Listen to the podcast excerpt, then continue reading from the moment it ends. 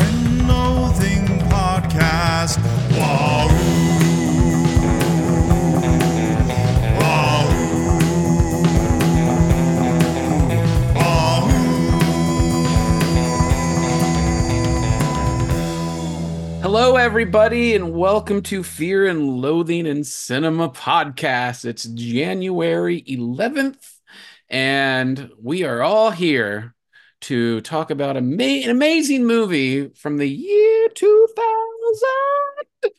I'm very excited about this. Uh, we're we're starting off the year right with some good movies. Uh, last time we did Zack Snyder universe stuff and had a great conversation about Star Wars and Rebel Moon.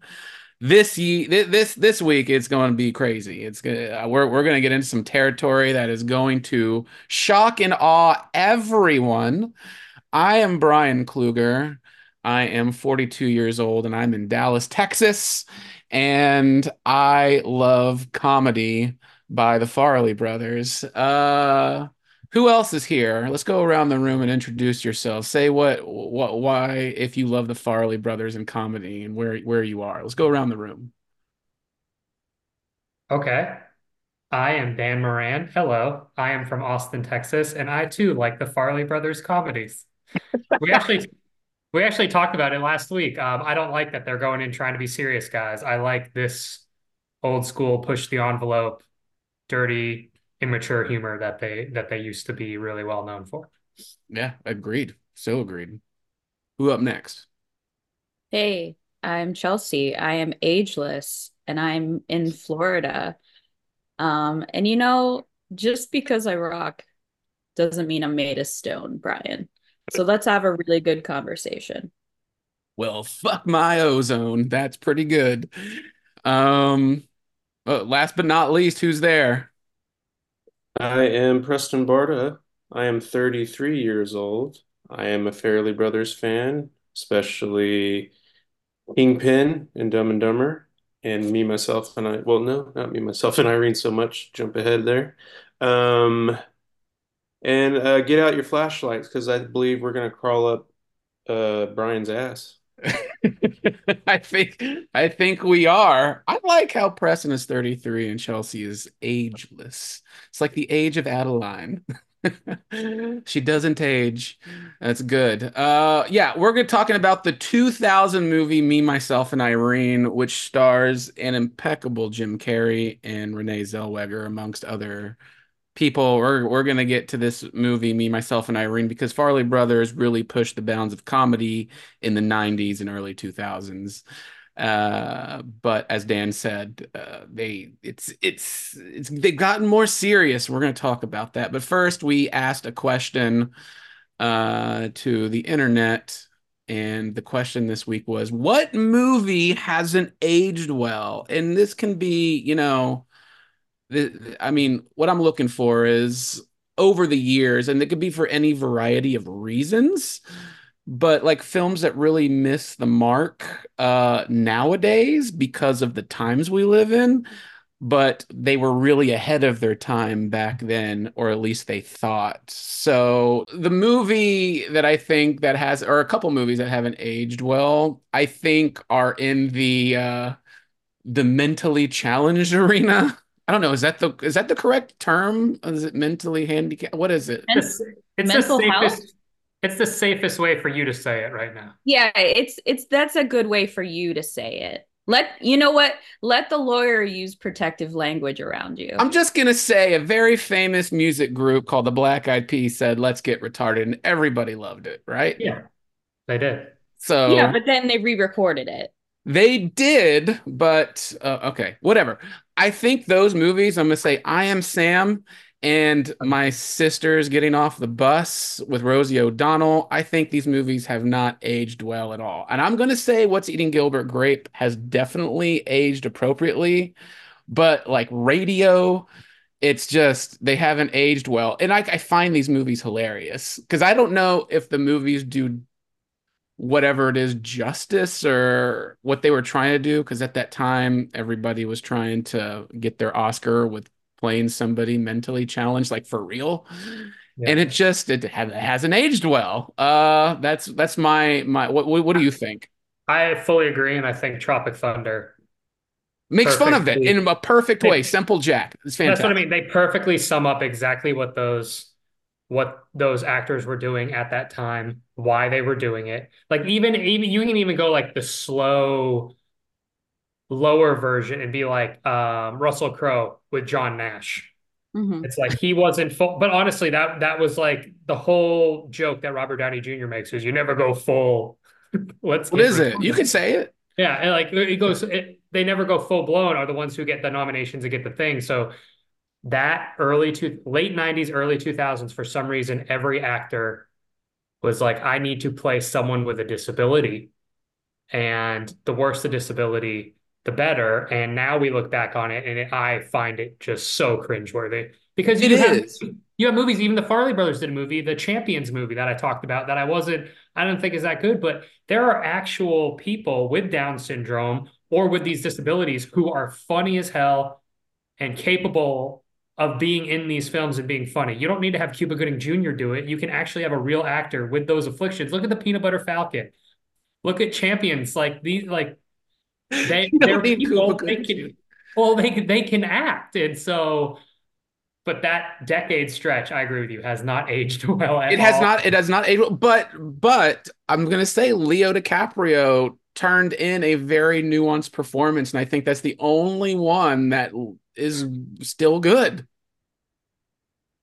no? I think it was so early in his career that many people probably thought that was really him. No, that's exactly. And that's like the testament to his acting ability. Everybody thought, oh my God, that's how did they get that, you know, performance? And then, and, and, you know, no Leo, he's so good in it. But when you see Cuba Gooding Jr. after winning for Jerry Maguire or Rosie O'Donnell trying to do it, it's, oh, you, uh, or or Sean Penn.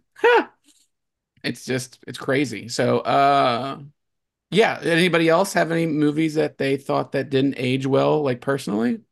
So for me, me personally American Beauty. Really? Why? I love um, that movie. That movie's whole, so good.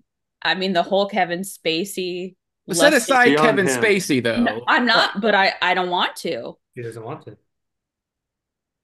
I don't want to set aside Kevin Spacey. That's why Baby Driver sucks.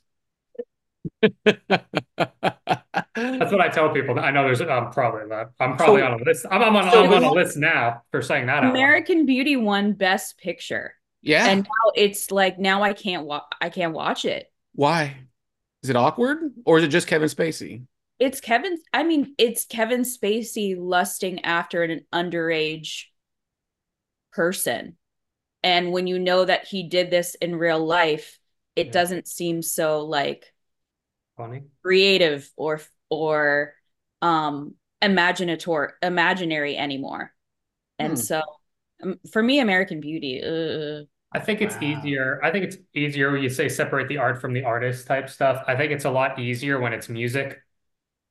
Like, I don't know yeah. why, I, but I'll be like, oh man, Anyway, I'm at this pool party and someone turns on like R. Kelly Ignition remix, and I'm like, this song is still fucking slaps. Okay, that song still slaps though.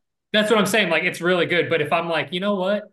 Kevin Spacey's an incredibly good actor. I, I see House of Cards and I'm like, well, you know, I see things and I have a little bit more. Like I'll be like, oh man, a Kanye West song comes on I haven't heard in a long time, and I'm like, this still goes. He he was a he was awesome for a while, but so I agree Yeah. with Chelsea. Like it's tough. It can be tough to divorce when you're looking at the person as opposed to just hearing a three minute hit song. Uh, someone else said Soul Man, and I I don't I don't want to get into it, but I agree hundred percent. Which is Soul Man? That's the C. Thomas Howell movie where he does blackface. Blackface. Oh, okay. Yeah. All right. Well, that, Alright. that one's pretty obvious.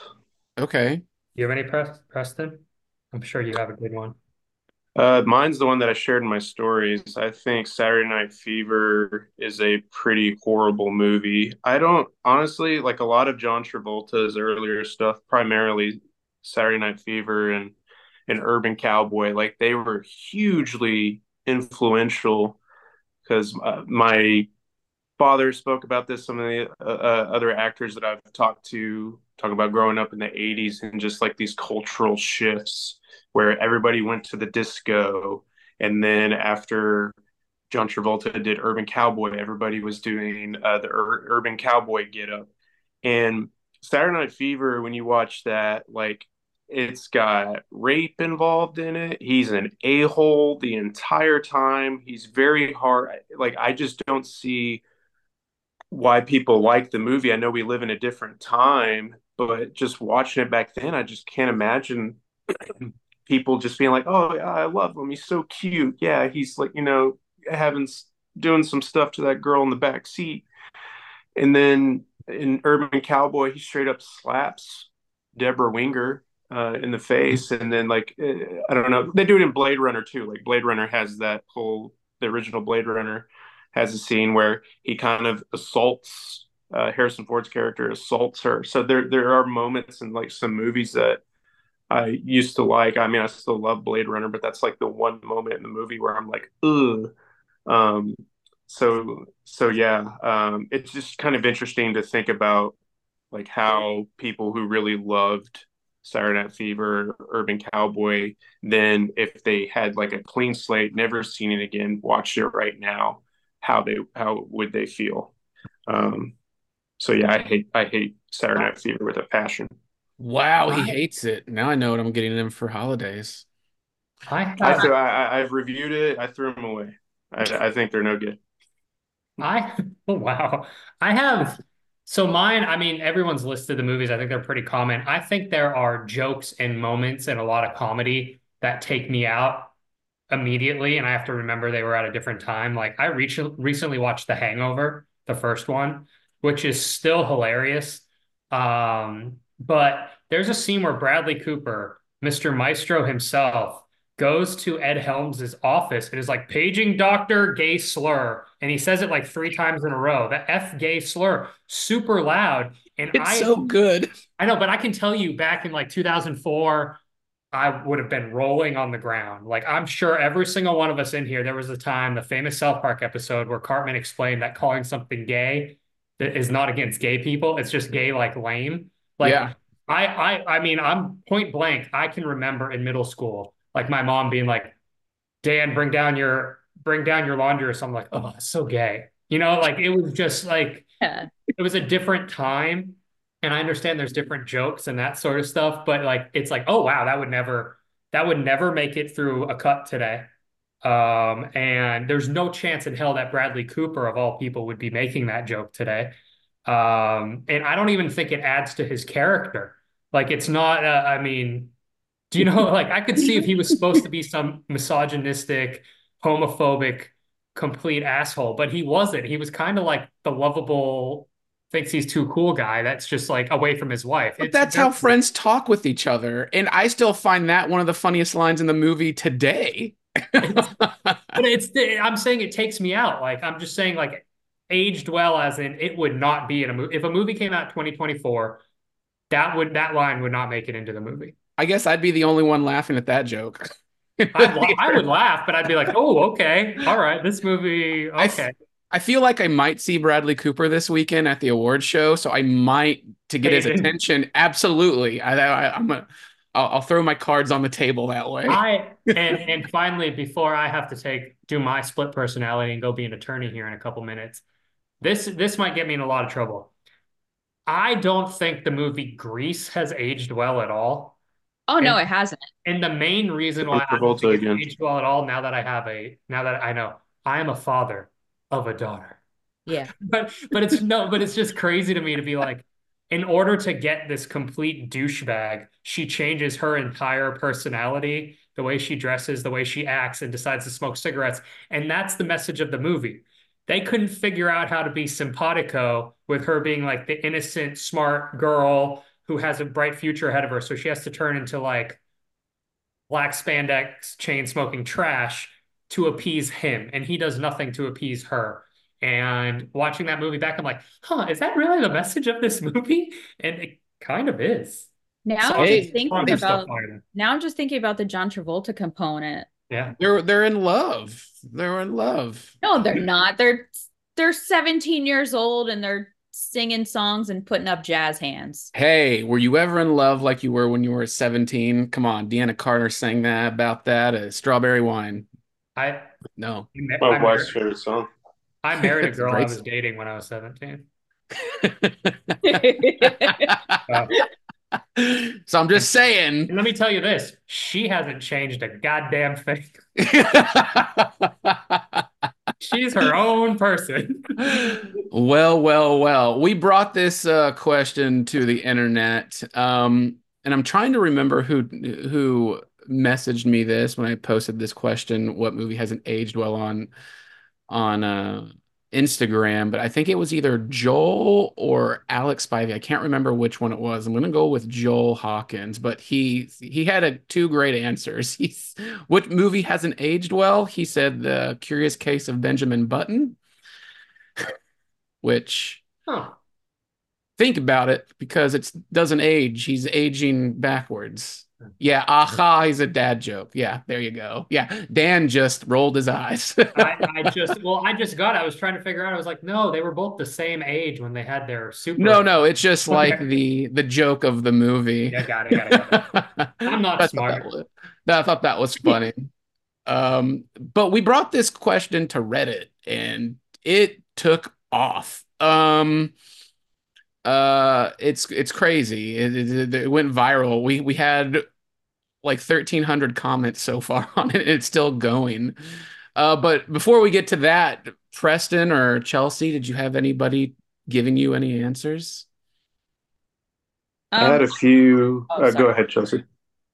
okay. Um, I got uh basically any 80s sex comedy, Porky's, Revenge of the Nerds, Shallow Hal, What Women Want, um, and It's Pat, which I don't know what that is. That's, that's I a- definitely that's a- remember The whole joke was they don't know if she's a man or a woman. Yeah. Oh no. It was a Mad TV bit. Yeah. That's terrible. So the whole, That's the what whole I- skit- yeah, it was like a honestly, it was like transgender joke Yeah. back before that was a thing, like in the early 80s. but oh, you're talking about it's Pat, right? Yeah. Yeah, I mean, I feel like that. I mean, it's so funny because it's that character's played by a woman, and they never.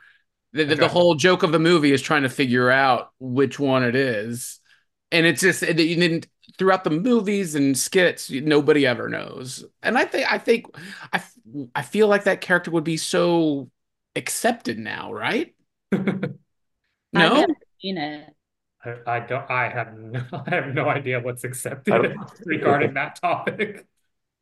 I've No, it's funny. Uh, it- and it was Joel Hawkins that said the uh, Curious Case of Benjamin Button and also the movie Jack with Robin Williams Yeah. because it does he ages poorly in the movie, but also Bill Cosby. So there you go. it's in that movie. Um, and then uh, Porterific Josie uh, said the movie Man of the House with Chevy Chase and Jonathan Taylor Thomas uh, That's a good movie. Said the blatant cultural uh, appropriation moments in that movie has not Oh, aged yeah. well. Is that the one with the indigenous like okay. Also they're doing they're doing the rain dances in the forest. Oh yeah. But hey, I guess it's all okay now because uh, Killers of the Flower Moon's taking it back, right? Uh, so yeah, the the I I didn't ever th- would have thought Man of the House, uh, but I guess that element? Like, wasn't there just one scene of that in there? Yeah, I, I got a, a few like one scene moments. Like uh, somebody brought up uh, Freaks and Geeks.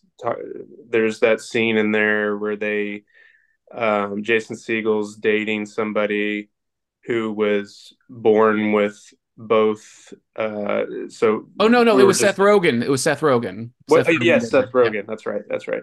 And then they have that whole joke in there. Is like, does do they have does do they have the gun or the holster in it? Well, they couldn't say uh Yeah. the other words on TV, so the gun and holster is a pretty good one. And what what's wrong with asking a question? I don't think it's wrong uh, asking a question. I just I I don't know. It's been a while since I've watched the scene, so I don't remember if it was played for for laughs. So that's the thing with some of these things. If you're or I guess kind of jumping ahead with me, myself, and Irene a bit. There, there's a there's a difference between like allowing people to just be naturally funny or just writing them as caricatures and that that's that's all it is or just having them be with be the the I don't I don't know how to describe it just like be these be these types of characters and um and, and that and then making it a joke um so I, I don't know I can't remember like what the scene what actually happens within the scene but no you're you're right like I don't think if you're Right, just because I know Seth it, Seth Rogen ends up dating her. Like they end up together. Yeah. Yeah. So he he just he was just curious about it because he had I mean, again, that show takes place in 1981, and I think he's just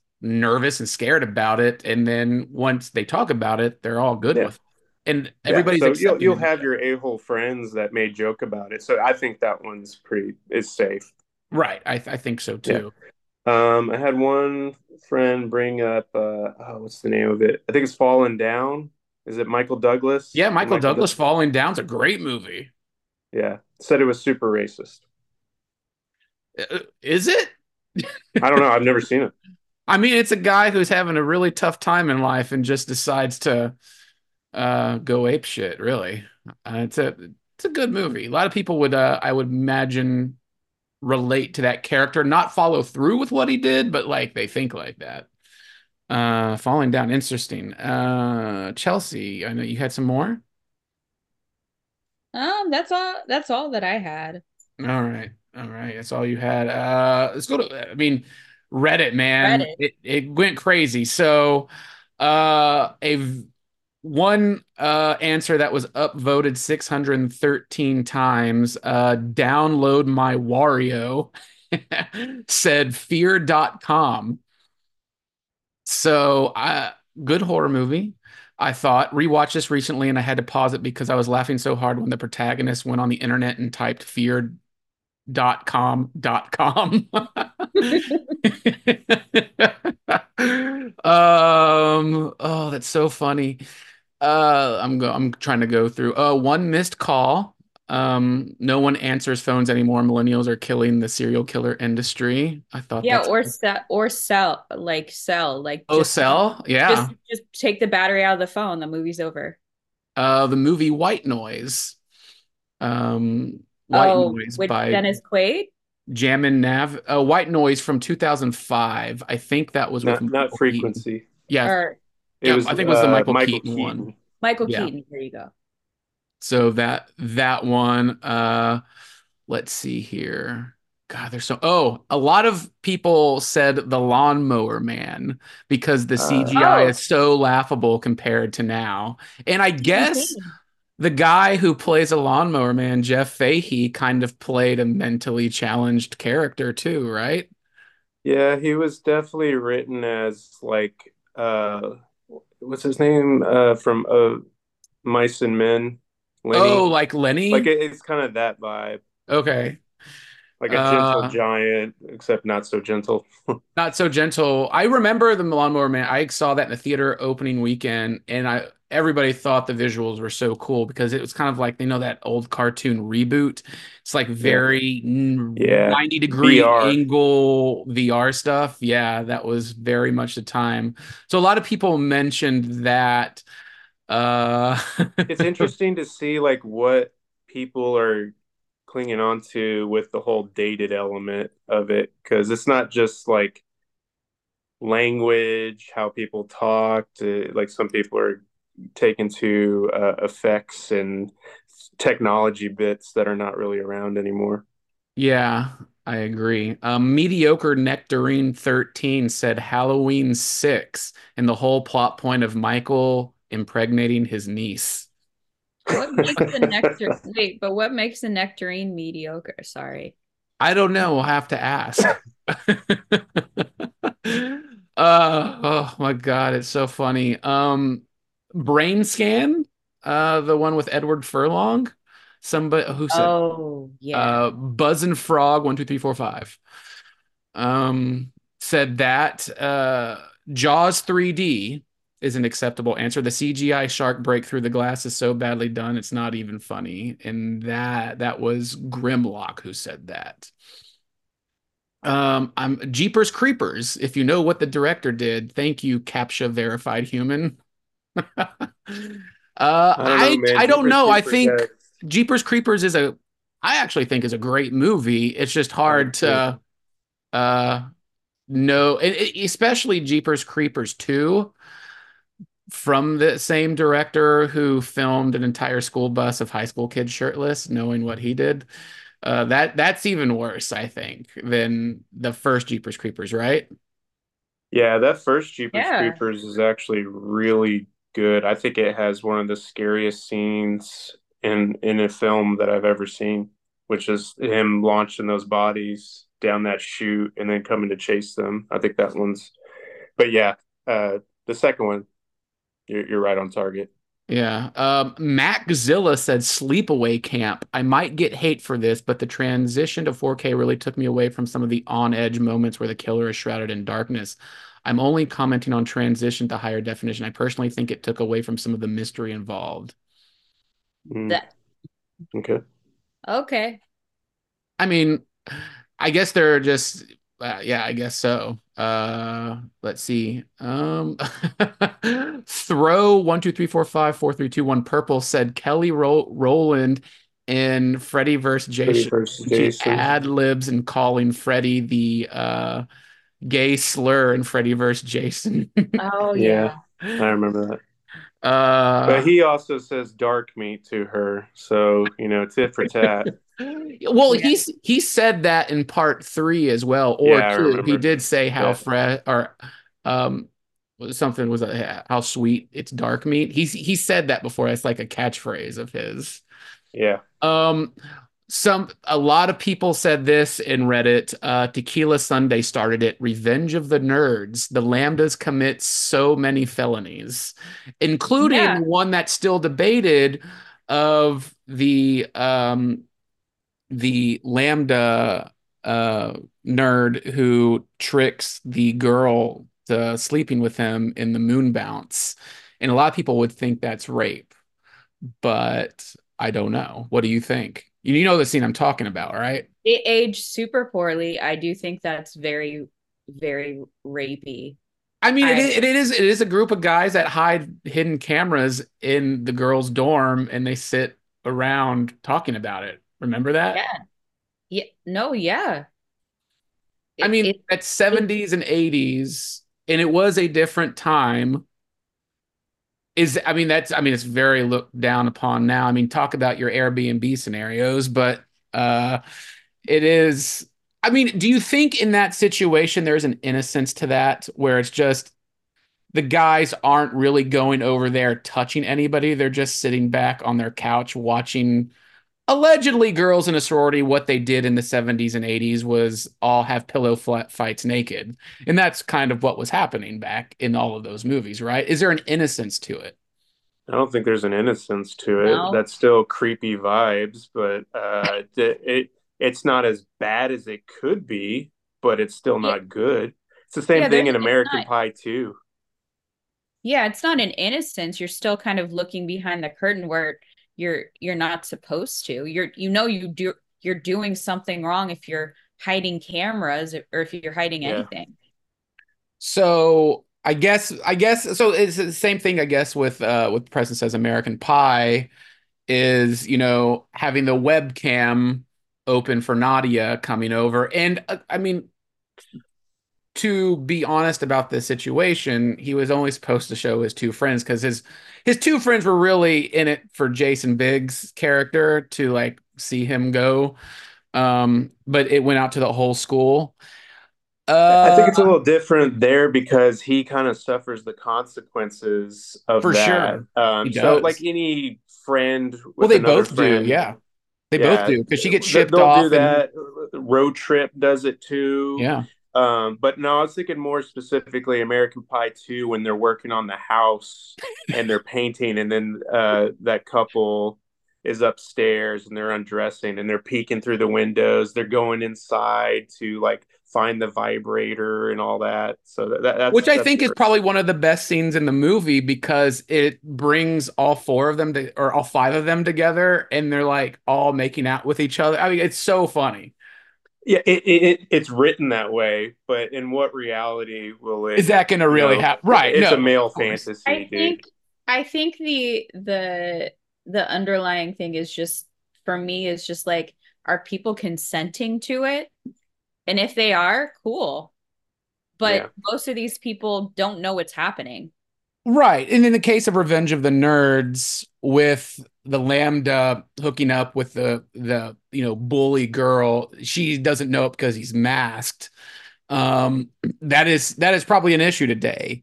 But I guess like when you're watching the TV and you see like Booger and like like the 14 year old sitting there and they're all watching the the video of the girls in the dorm and uh Booger says, We've got Bush, we've got Bush. Yeah. There was a DVD release of Revenge of the Nerds called the We've Got Bush edition. So I I mean again, that was years ago. I don't know if they would do that now. I mean, but But I I feel like that appeals and and I'm not trying to like ruffle any feather. I feel like that no ruffle feathers, ruffle feathers. stuff feathers. like it I feel like that appeals to like the lowest common denominator of like fan.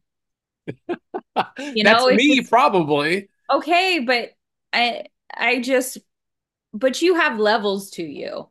But I I uh, I don't know. It's just it's just like it's also just like a marketing thing. Just like, oh, did you get the the Bush version of Revenge of the Nerds?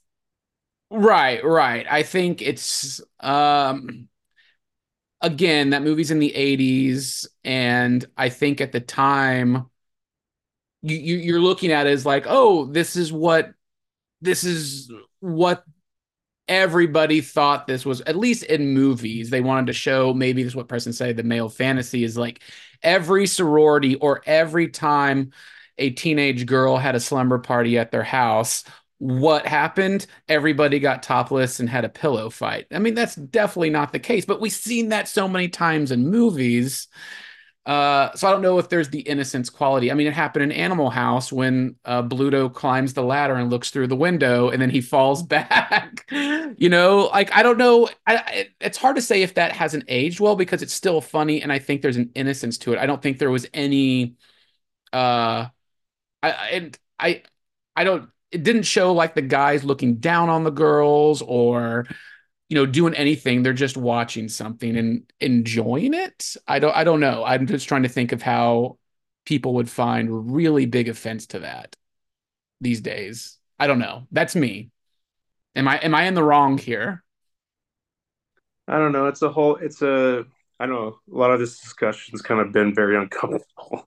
Uh, I'm like, am I am I saying the right thing? Am I doing it? It just like I, I just kind of avoid it altogether. Um, so I've been nervous this whole time that we've been talking about it, but I just kind of stay away from it. Uh, uh, with any of those movies that kind of deal with with that sort of thing. Like even watching some. Uh, I know how you feel about this movie, Brian, but like even Superbad and some things like there it's just like it, it captures a, a, moment in time that just kind of felt innocent at the time but we've grown so much that we can recognize the issues like you can recognize issues all across like disney films and things like that but i think as long as you're watching it you can have a laugh uh, in the privacy of your own home and then have a discussion about it like i'm well, what's what's bad I'm, about I'm, super mean, bad? Well, what how does that not age? Because if I mean, when you're in high school, a lot of a lot of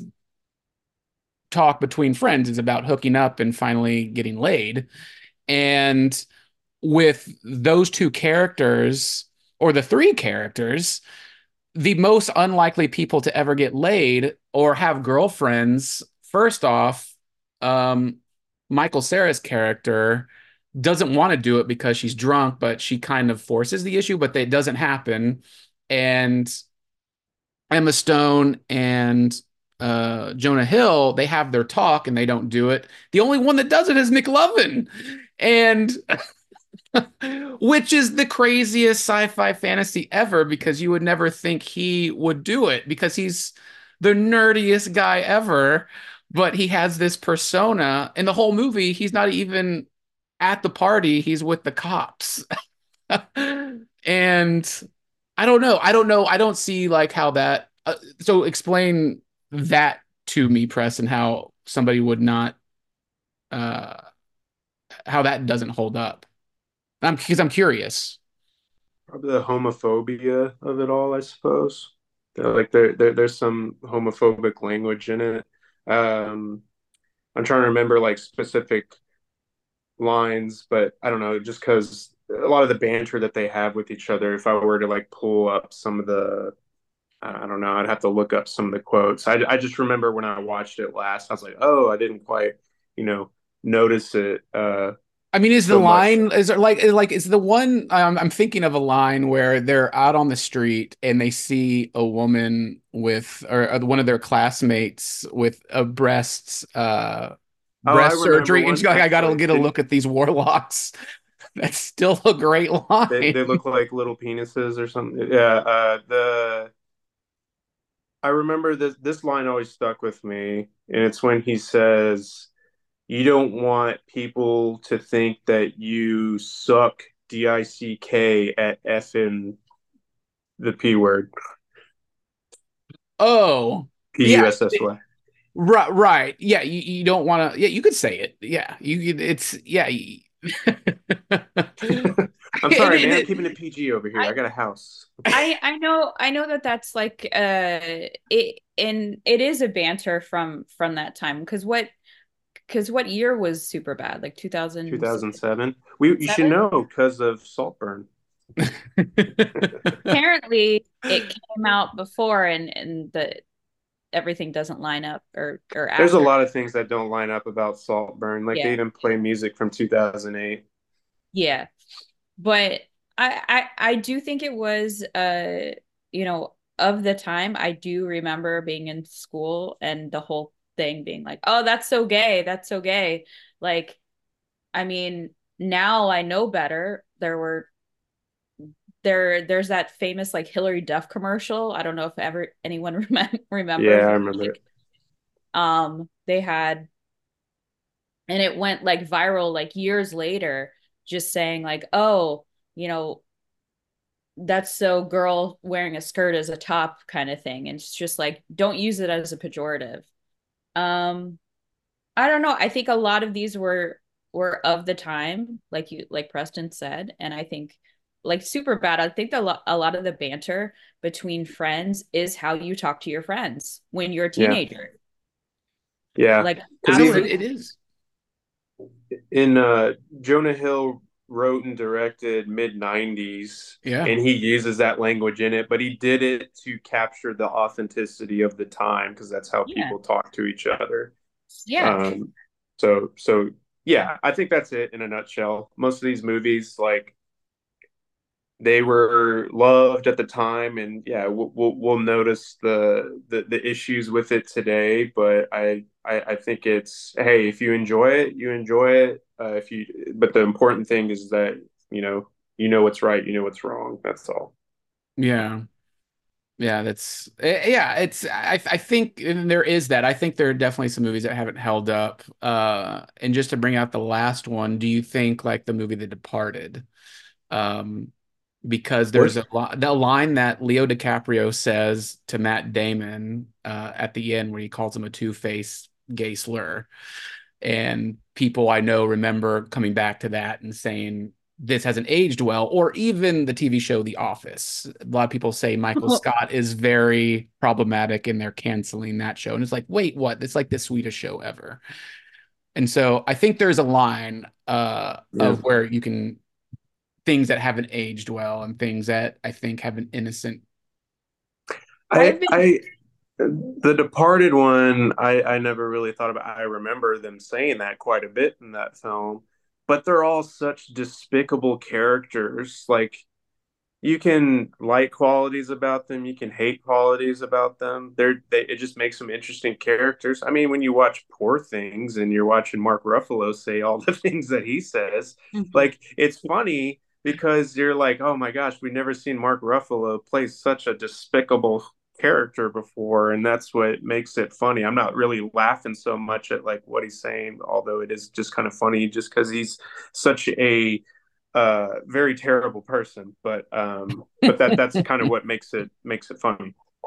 All right. A- Any any more thoughts, Chelsea? No, I think that things are, you know, snapshots of the time. And I think that we, when we know better, we do better. So, yeah. Okay. Yeah. Yeah. Never I- been kissed. Never been kissed is another one. I remember like I I love that movie. And then when you go back and watch it and you're thinking about You're like, Uh, oh, an adult. Yeah, back to high- Joel falling in love with the student. Yay. so Yeah, there's not quite May December, but it's it's Oh. you know Oh wait, I I'm this brought up. We're we're not done with this subject yet. Before we get to me, myself, and Irene, because me, myself, and Irene. Dan's gonna come back and be like, All right, what did I miss? We haven't even got to me myself. yeah, we haven't Irene got to me, myself, and Irene yet. But uh, no, we got to bring this up. Um, because with movies that haven't aged well, we'll talk about me, myself, and Irene. That's why we brought this question up. But somebody um on Reddit, and then I think somebody uh, answered this question on Instagram, but people said Monster Squad. And I'm trying to Mhm. figure out why. And so Pulp for Culture said the Monster Squad love the film, but not even 20 minutes into the film, and characters are throwing around homophobic slurs like candy. Same with Hostel. Um, I get Hostel, uh, but Monster Squad, I mean, ah, man. It's the same argument that we had earlier. It's just the language of the time. Okay. All right. Same ar- argument at the time. All right. I, I I think Monster Squad holds up. Uh, that movie's still great. I think. Uh, I think you just have to know it. I don't think you should not like a movie because there's a two seconds of something that might offend somebody in a in a movie. It, I mean, if that's going to be the case for people, then you shouldn't watch any movie. I think it's supposed to push you or something because I don't think there's Yeah. a very evil will in most of these movies, especially Monster Squad. Yeah, we would all be watching Saving Christmas.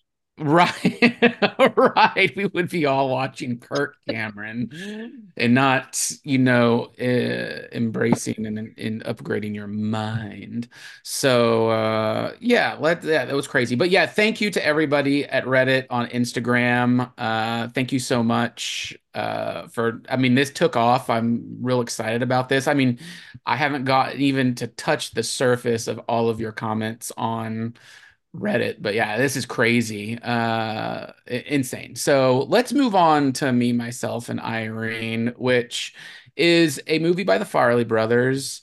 The Farley brothers um, have a a great resume of movies. They are brothers that really reinvented the comedy genre in the 90s. Uh, they started with Dumb and Dumber. Their first movie they did was Dumb and Dumber, and that still is so great. Uh, then you did Kingpin. There's something about Mary, me, myself, and Irene. They did Osmosis Jones, Shallow Hal, Stuck on You, Fever Pitch, uh, and then That's they one. That's one that didn't age well. Shallow How. Shallow Hal. Well, we'll Yeah. talk. You know, we could talk about that too. Um, and then I will say with Shallow Hal, Jack Black's character is has a great transformation. Uh, he he d- ends up doing right. Um, but uh, Dumb and Dumber 2 when they came back, but then you know you have Green Book and Champions and like these more serious movies. But I mean, the Farley brothers, can we all agree that they like they they knew comedy, right? Yeah, Yeah, Yeah. I, I mean they just they had a gold mine with uh hit a gold mine with Jim Carrey. I know he had been around Yeah. for a little bit with his own stand-up bits, but they they really showed like his strengths as a physical comedian, like this physical performer who can do so much with like uh situational comedy, physical comedy, doing stuff with his face and things like that. So um he they they really cultivated like some super memorable moments uh for the I guess the comedy time capsule. Like there uh so many I mean Dumb and Dumber made its way into my wedding vows. Uh it was such a a uh pivotal um it's a, such a pivotal film for my wife and I, uh, especially at the time. Right now, it's The Mummy, but uh, at the time, it was that movie. And we, I mean, anytime you start a quote going with that movie, you're going on an endless quote a thon with somebody. Um, and there's still parts of something about Mary that stick with me. Kingpin was a huge movie for my dad and I. I still laugh about moments in that film, but they're problematic moments all across the film, uh, their their filmography, but they they also just have very timeless comedy moments that are really worth recognizing. So I, I yeah, I was a huge fan of uh, still a huge fan of them, uh, especially uh, their earlier work. Um, but yeah, they, they definitely hit a a time in the 2000s where they just kind of fell off a little bit and now they they split up. I don't dude, what's going on with all these brothers like splitting up and and Coen brothers, like none Farley them can stay brothers, the anymore. Safdie Oh, brothers. Oh, Ben- Benny and Josh. Um, Yeah, they're all they're all splitting up doing their own thing. Uh it's you know, with Dumb and Dumber, the year was 1994 and Right. that was, you know, Ace Ventura, The Mask and Dumb and Dumber.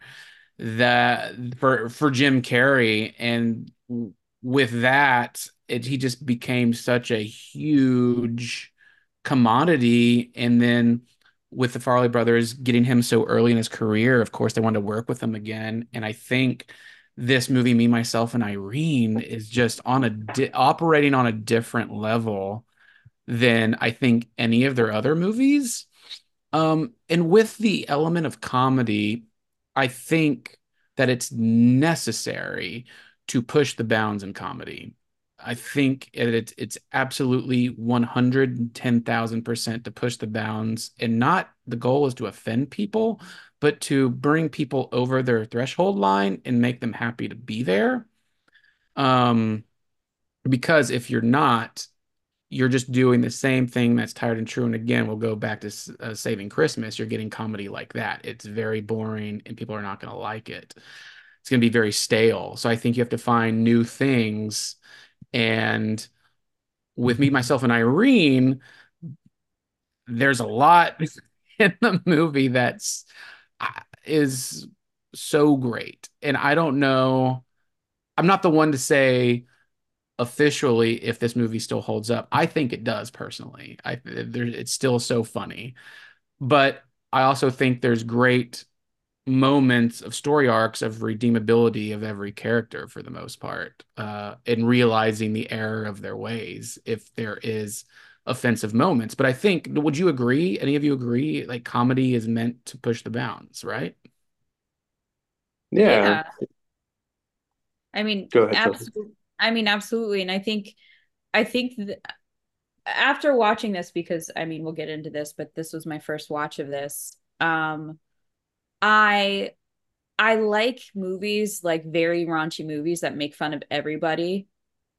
Like, if it's just making fun of like one group of people, it feels icky and it feels, I don't like it.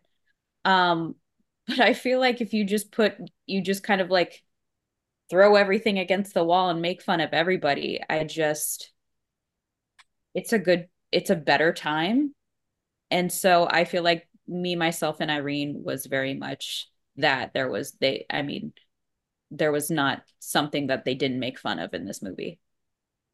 There, I mean, that that's a very good way to say it. I mean, South Park does the same thing. The best people make fun of themselves and make fun of everybody. Uh, and I think that's the key to doing it. Um, and I think Farley Brothers do a great job at that, that they just don't go after, and it's not hateful at all. It's funny as hell. Like it's meant to be like that innocent, but kind of raunchier comedy, you know? Like nobody thought in the 70s or 80s in something about Mary that a cum joke is going to be is going to like be like the iconic thing in the world, like with something about Mary where she puts the cum in her hair and it sticks up. Like nobody thought that was going to be a thing because it's so taboo. But that became mainstream, right? Are you saying cum became mainstream? As a hairstyle product, I don't think that was. I am. It's the stream. I did. No, it did. It did. It, it, it like that was a joke that never would have happened in a movie before that. But then Farley Brothers brought that type of humor into mainstream. That movie made a ton of money. And that's the humor we got for the 90s. And I think a lot of that happens in me, myself, and Irene. I mean, there's I mean, there there are definitely masturbation jokes in me, myself, and Irene, and uh, boner jokes, which I still think are hilarious. And I know they're and I know they're about to happen, and I still laugh out loud about it. Um, but okay, so when so Chelsea, when did you first see me, myself, and Irene? Uh, a few days ago. Oh, so you you came in virgin to it. Yes. All right. So, okay, going off Farley Brothers' other movies and Jim Carrey, after watching it, what did you think? Um, it it's definitely not like I mean, when I think of top tier like Farley Brothers movies, I think of Dumb and Dumber. Um, so it's definitely not Dumb and Dumber tier to me. Um, but I think it was enjoyable. I laughed a lot. Um, the runtime is a little long for what it is. Uh, and I think that's kind of where it feels you kind of feel the runtime a little bit. But I mean, I'd lie. I'm I'm lying if I'm not laughing. Okay, yeah, no, it's it's funny. It's it's very funny. Uh, Dan, when did you first see uh, me, myself, and Irene? Um, I saw it in the theater as a child of divorce. So when we would do weekends with my dad, it would be like, let's go to the movies. And so I specifically remember seeing it in the movie theater. Um, way too young probably to see this. Um, but you know, got taken to see it. Thought it was like the funniest thing that's ever been created on God's green earth because when you're the age that you are, it, it's just, oh my gosh, they're saying that. Oh my gosh, they're doing that. Blah blah blah blah blah, all of those sorts of things, and I I enjoyed it. And I know when it came out on DVD, it was an early DVD explosion thing that I had, and I feel like I've seen this. I'll bet I was remembering lines the other night that I probably haven't seen this movie in eight, ten years. And last night there were lines that I was like, oh, I know exactly this line. I know the cadence of the joke. So I had to have seen this movie in my lifetime 10 to 15 times. Yeah. Like and, all the way. and do you still like it? And do you still like it? I still think it's funny. Yeah. All right, good. Yeah, me too. Yeah, st- it still makes me laugh. I know that it it pushes boundaries, but like what Chelsea was saying when I first came in, I think it's an equal opportunity um ridiculousness of of comedy. Right. And I gotta I gotta go back when you said it was a child you were a child of divorce during that movie. Chelsea that broke Chelsea. yeah, because it's such like a, it's such a good like ad. A little, little lore on Dan with uh, me, myself, and Irene. That's good. Uh, I definitely saw this in the theater. I mean, it was 2000, uh, and it was was I in school yet? Was I in Kansas? I'm looking. Um, no, I was not. Uh, so it was right before I went to Kansas. Uh, and I, I remember loving this movie. I, I love Jim Carrey in it. Uh, but uh, Preston, when did you first see this? I believe I saw it in the theaters with my parents. So I was when did this come out? Two thousand. So I'm yeah, June two thousand, summer movie. Yeah, yeah, I was ten.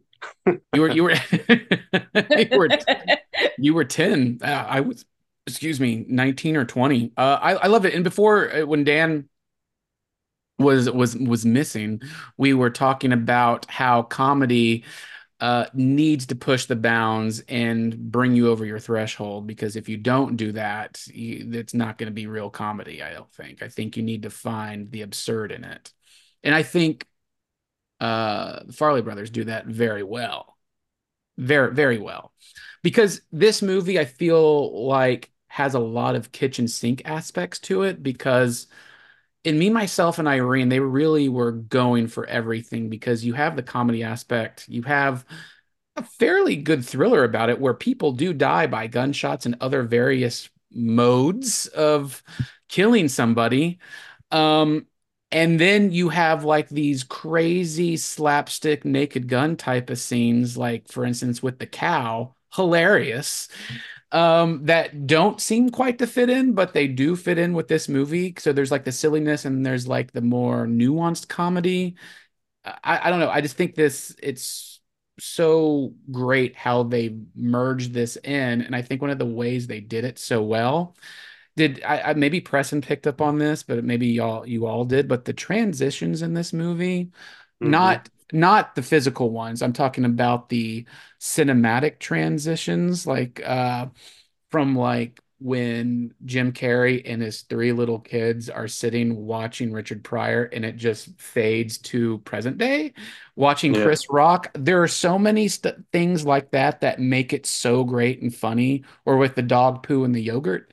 I think this makes the movie. Would you agree? Or one of the elements?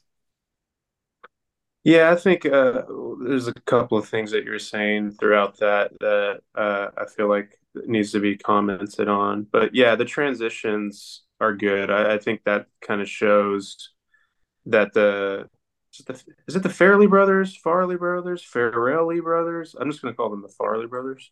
Um, so, M Night Shyamalan. yeah, Shyamalan.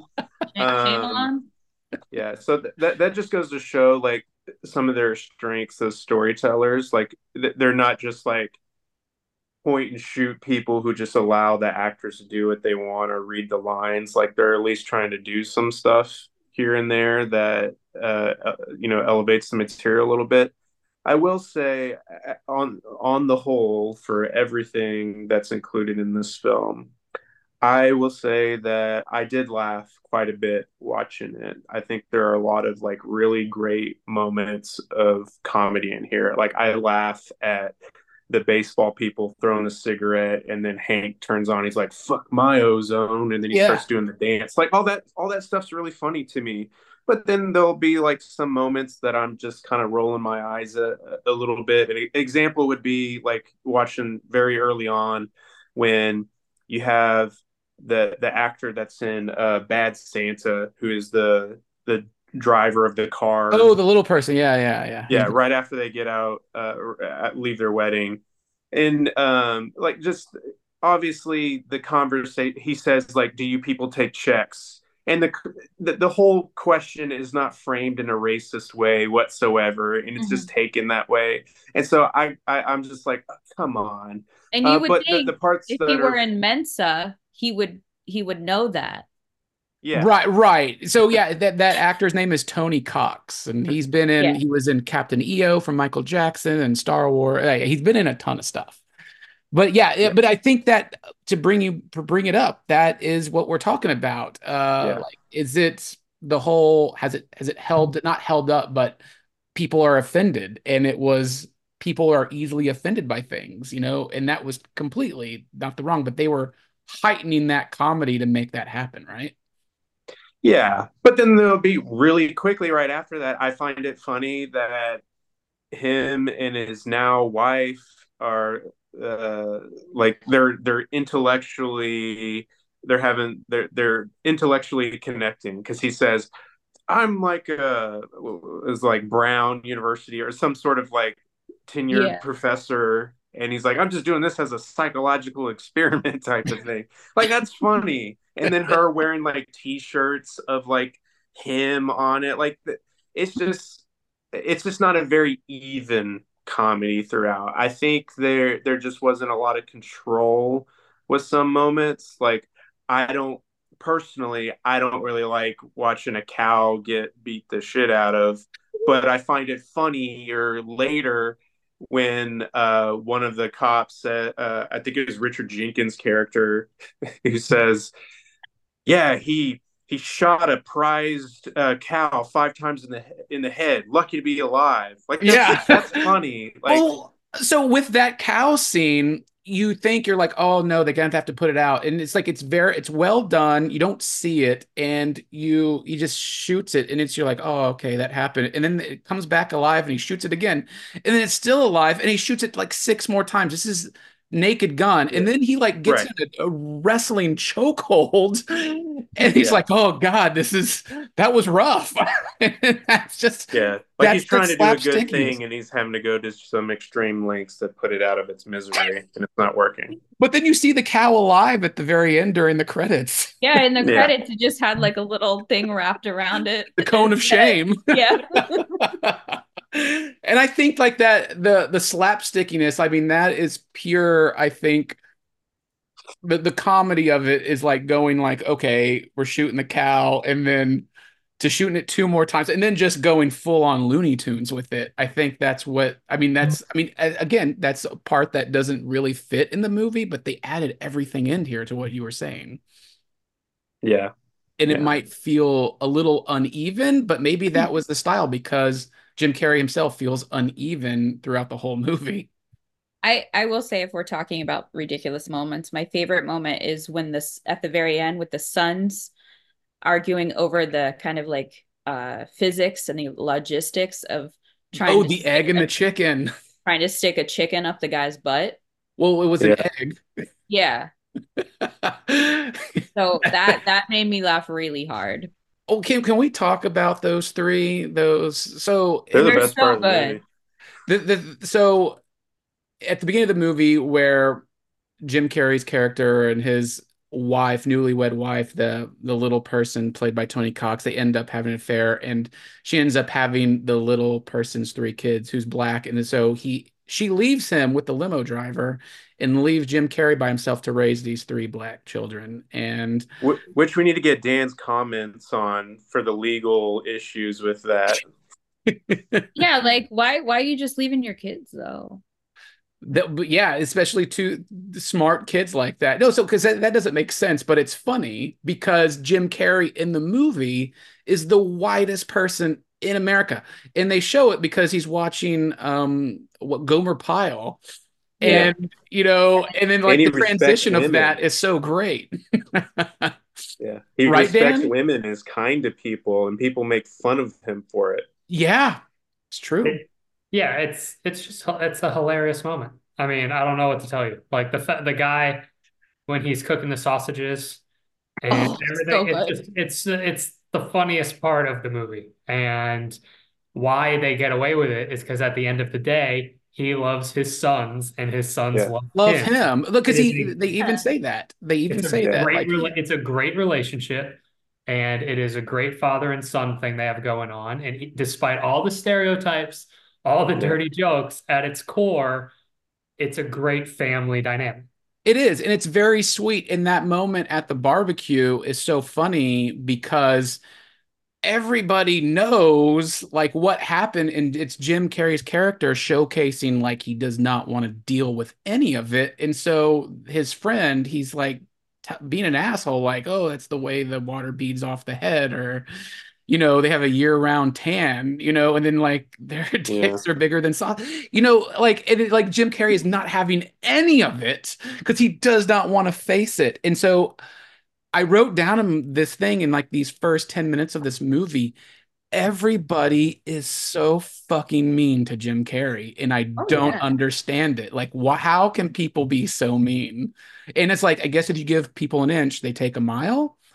And I felt so bad for Jim Carrey in this moment, and it's very justified what he does, right? This made Yeah. me feel bad for a cop for like half a second. Yeah, Dan just It's- got up from that. Yeah, but he But laughed. it- He liked it. Uh, it's it's very sad. It's it's it's crazy to think because it seems like everybody's being kind of nice to him, sort of, even in the barbershop. But man, they just they do well, not they don't respect this. him. They don't respect Right. him. They don't take him seriously. It's just kind of like, oh, you you know, you let you're not you're not great at your job. You don't you're not a typical like very very abrasive cop. You you know, your your fiance left you and she she left the three kids that aren't even yours with you. Yeah. that you take You've been of. stripped of your masculinity. Yeah. Right. And when the, when all the people in the barber shop are like doing the whole ogling at the girl on the sidewalk, like, get a look at these warlocks. And he goes, like, guys, that's that's a mom. And they all like burst into laughter. And Jim Carrey's reaction is so nuanced. He's like like physically scared about it. He's like, oh, oh, oh, okay, yeah. Yeah. I just Yeah, thought Brian, that was like it's it's a very articulate commentary on today how everybody is just assholes. Um, and more so now because of social media. And us good, nice guys can't be celebrated anymore. And it's and I mean I, I think just as as like a as a woman, I just think it's always been really weird how the whole kind of like um breastfeeding thing is looked looked in as like sexual like sexualized. Like that whole thing, like I don't know. That's gross. Like that's weird to me. I mean, that is a kink, and I think they Is it? only it is, and I think you ever the only seen, reason uh, what was the name of that movie that came out a couple of years ago? That was done by the the, the guy who did Creep. Uh, the whole Oh, movie is like a butthole thing, oh, and oh then there, there's a yeah. kink in the movie where they do breast milk stuff. right? Well, even in the boys, they do that with uh, Right. Yeah, Brian mean, has, fine. Brian has it in his box of porn. It, No, uh, I mean fine. he does. Let that be a kink for you for you, but don't like some like wom- woman on the street who's trying to like feed her poor baby. Like right, but I think they put that in there only for the moment after, which is another Yeah. great transition for the milk mustache. Like he's just driving, he he gets in the car right after with his milk mustache. Serious as anybody, and drives a car through a building with a milk mustache. And I think they did that for the milk mustache because that was a big thing back then. okay, I, th- I think that that moment, as hard as it is, and because when you start to analyze it deeply, you're like, oh, that poor mom. But at the same time, like probably the way that he felt in that moment that the, that Brian was describing, of like he's just kind of shocked that people behave this way, so he takes it to the ultimate extreme to shove it right back in their faces. Right? No, he does extreme. He's drowning like an eight-year-old girl, which is, you know, that's awesome. And uh he he drives the car through and he when the guy comes up to him, it seems like to be the nice guy in town. It's like, hey, did you hear my son is the lead in the high school musical? And his response is, I guess he likes the cock after all. it's just, it's so he he is he is through. And that I want to talk about his first transformation in the supermarket, which is crazy because that woman is awful. She sees that Oh. Charlie has one thing. She's like, "Hey, can I get? I'm in a Wicked Rush," and it's like all the kids come up, and I mean, it is elaborate, it is uh, Yeah. elevated, but that that physical acting in Jim Carrey's part, I don't. Nobody's done that. Like he oh, it's amazing. so impressive.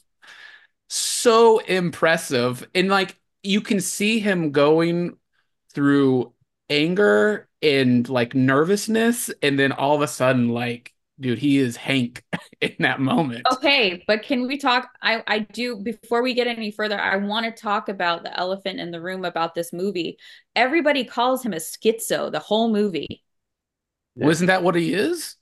No, Well, Well, okay, Technically, well- today it's dissociative identity disorder. But you can't hide behind syllables and language but they do say to to counteract that schizo they do say like a bunch of characters say like the full name of it uh and it's really hard to say like and they say Multi well, no, they it's it's schizophrenia with like bursts of narcissistic what that narcissistic whatever. rage they do say that quite a bit in the movie Yeah, but that's not what like DID is. That's and Mm-hmm. I feel like that that kind of I don't I don't know that that irked me the entire the entire fucking movie. I'm just like this guy's not schizophrenic. He's he has like multiple personalities that come out when he's stressed or sad or upset. Right, right. But I guess like I guess I guess you can watch a Shyamalan film a. Shyamalan film. I'll watch Split. Watch Split. Uh yeah, I think I mean, yeah, because the first person that says it is the asshole cop uh colleague to him. He's like, You're a schizo, you know? Well, he says we sent you to a head doctor. right. so that's one of those things where that's not aging poorly. I guarantee you there's a cop right now in 2024 who's like, oh, he went to that head doctor. yeah, I went to that head doctor. Yeah. No, I, I love I, I don't I don't think that aged poorly. I love saying head doctor. the, the head doctor. Yeah. but yeah, I mean, like, yeah, there's language in the movie, but I think everybody gets it. And I think a lot of the people that say it are not exactly the greatest characters. So, but they, but to, to say like they, they just don't call him schizo in the movie. They do call him a lot of names. But Schizo is in it a lot. Yeah. Even like Renee Zellweger, she's like, Are you I you know, are you really a schizo? And he's like, Well, uh, I guess that's what what my doctors would would say. My doctors would agree. And I'm just like, but schizophrenia is a very different I don't know. I guess I'm just going through like semantics, but also I think um it is a comedy movie, so I do think things are going to be very big and you know and there's going to be a Funny. lack of caring. there's going to be a lack of caring but i i that's not what schizophrenia is schizophrenia is more like hallucinations and seeing Yeah. You, you can go watch A Beautiful Mind. United States of Tara. Yeah. yeah There you go. Yeah. Uh, so with Jim Carrey in this and in that scene when he he, he changes into Hank, I feel like it just becomes just a great movie. And then with him dealing with it afterwards and then him trans transforming into Hank again, it just gets even better. And even the scene at the at the water cooler when he has to take his pills and he's Oh, yeah. trying and his, he's got dry mouth and he's like spitting the water out like that is Yeah. like Jim Carrey is operating on a different level than any other actor. Nobody like the nuanced acting in just the water cooler moment is just him doing things. Like it's it's impressive, right? well Yeah. jim carrey has always been operating on like the highest level Yeah. though no, he it's- he is. yeah So one of the, the greatest improvs in this movie is with the three kids, the older kids, and he, Jim Carrey's about to leave to go to work, and he he says kisses. That was not in the script. He just did that, and if you watch it again, they all kind of like are like, wait, they're hesitating and they do it, but like that is an improv on Jim Carrey. And like just to go back to Dumb and Dumber, the we landed on the moon is an improv. like that Yeah. was not in the script. And like to do the kisses thing, like again, he's on another plane than anybody else, right? Like you notice this, right? He, he's incredible. I mean, there's no other way to describe Jim Carrey. He is the comedy Daniel Day Lewis, if you will. Like he just goes all he goes all in, regardless of how bad the movie is or how good the movie is. Yeah. I don't think there's anybody that'll say Jim Carrey didn't give 100% of his effort to simply his goal was to make people laugh. Yeah. It, He's it the was. best part of the Sonic movies. Oh Yeah. yeah, that's what I mean. He goes, but he's going for it in that. Like he Yeah. knows what he's in. He knows what he's doing. He's he's uh yeah, he's he's the perfect kind of crazy. But he's good at everything because when i think of jim carrey i think of both like simultaneously i think of dumb and dumber and i think of eternal sunshine. Truman Show. Yeah. Truman show like and how he has those i mean we're talking about the physicalities the voices he does. I mean it's on like another level. It's someone that's you know extremely talented has probably been doing this since they were little. Um but i i don't know. I think i think he's good at everything. Yeah Yo, he he's great, and his his character arc. And let, let's let's talk about more about Jim Carrey in this. You see him emotionally transform into Hank from Charlie, but then you actually see it physically take on where Hank and Charlie physically fight in a brawl that's like reminiscent almost of They Live for like 10 minutes. And the physical act, how did Jim Carrey not get an Oscar nomination for this? It's nuts. Who else could do that? No, I don't I don't Yeah.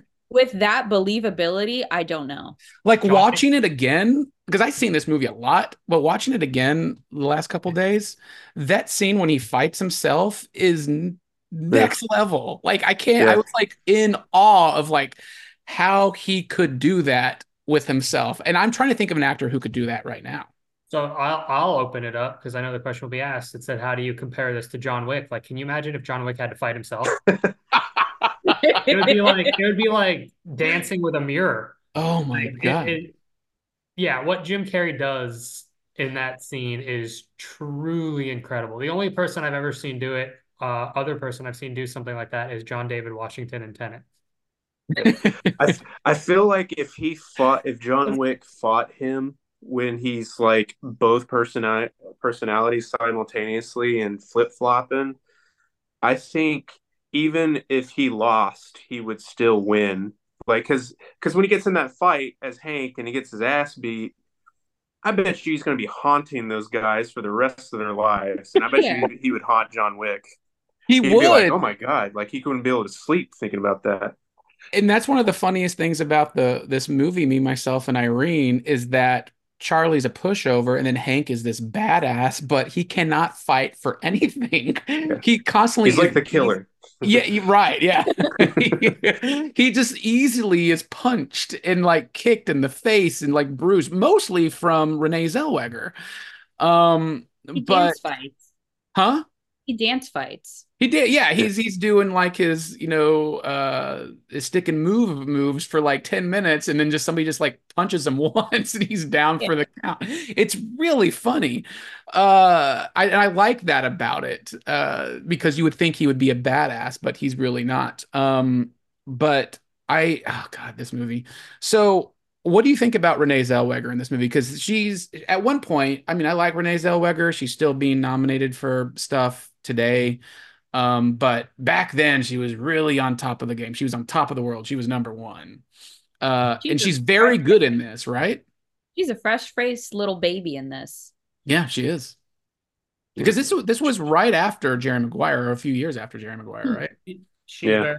she is overqualified for the role that she performs in this movie. Um, but and that's what makes it so great is they got her at the perfect time because I'm sure she was signed to do this or filming this during the Jerry Maguire hype. Well, I guess it would have been four years, so she would have had to. Yeah. But yeah, it, they got her right. It was like before- Bridget Jones' Diary time, right? Yeah, oh, yeah. they got her right before. I think she's kind of had a really weird career based on the early success. That's for sure, Yeah. and and had some personal things that's been very strange that I don't know anything about. But they got her in the perfect window. They did, And and she's she's very very- good in it. And I love that she was able to poke fun at herself when Jim Carrey's character just like, I like how your hair is just as it is, and your skin just hangs, and your face is just like she's just like, ah. but I also like her character so much because she likes Hank and likes Charlie, like almost equally. and I love that Hank, purposes. huh? For different, yes. different purposes. Yeah.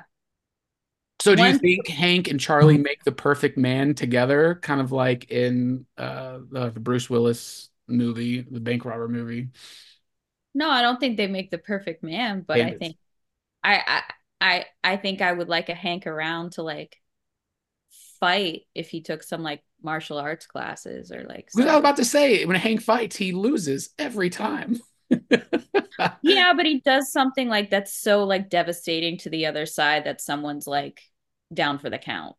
Yeah, Okay, all right, all right. I, I like Renee Zellweger in this. Um, the, I like how she's introduced with she she pretty much just says fuck the police pretty much. Yeah, she does. Uh, that was good. Um, the the three the three kids in this movie, you have Anthony Anderson, um, who is Jamal Bailey Gates. You have Mongo Brownlee, who's Lee Harvey Bailey Gates, and you have Jerod Mixon, who was in Old School and a bunch of other Shonté Jr. Bailey Gates. And these three kids inherited from Charlie's ex-wife and her new husband th- their intellect so they're all super smart but they, they it's the stereotypical like you would think uh They look like GTA characters. correct yes and they On talk couch. like them too They they, ab- they absolutely are. Yes, it's the Farrelly brothers doing both things again, like having their cake and eating it too, being trying to be subversive while also being sweet about it, but also being offensive, but also making Yeah. a stereotype while playing against it. They're doing like 3D chess so that Yeah. nobody can get too angry. While also on paper, it looks like something that should not be on film. Right. Well, the Yeah. funny part about that is when you mix those two, like a GTA, like heavy black dialect character from like that stereotypical thing, and have like the Mensa background, it's like the scene where you see them in the house, and the youngest says, Why the fuck is Pluto a planet? What fucking planet has an elliptical orbit? This shit Well, yeah. They're It's argu like- they argue over quantum mechanics and Yeah. like, like, well, think about it, buddy. You know? It's like, what does that do? Yeah. Well, get out of there. And you're just like, this is so good. They're the they're the writers of the current MCU multiverse stories.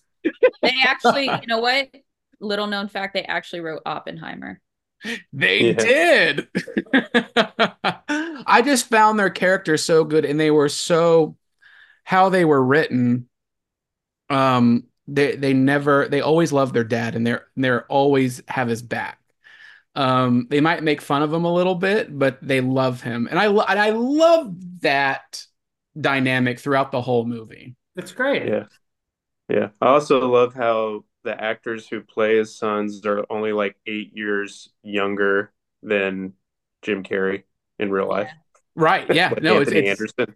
No, it's so Yeah. good. They it is great. And so another character that gets introduced like well over half over half into the movie um is uh Milky or Whitey. Uh Yeah. they are on the lam and they're in a restaurant and in comes an albino character.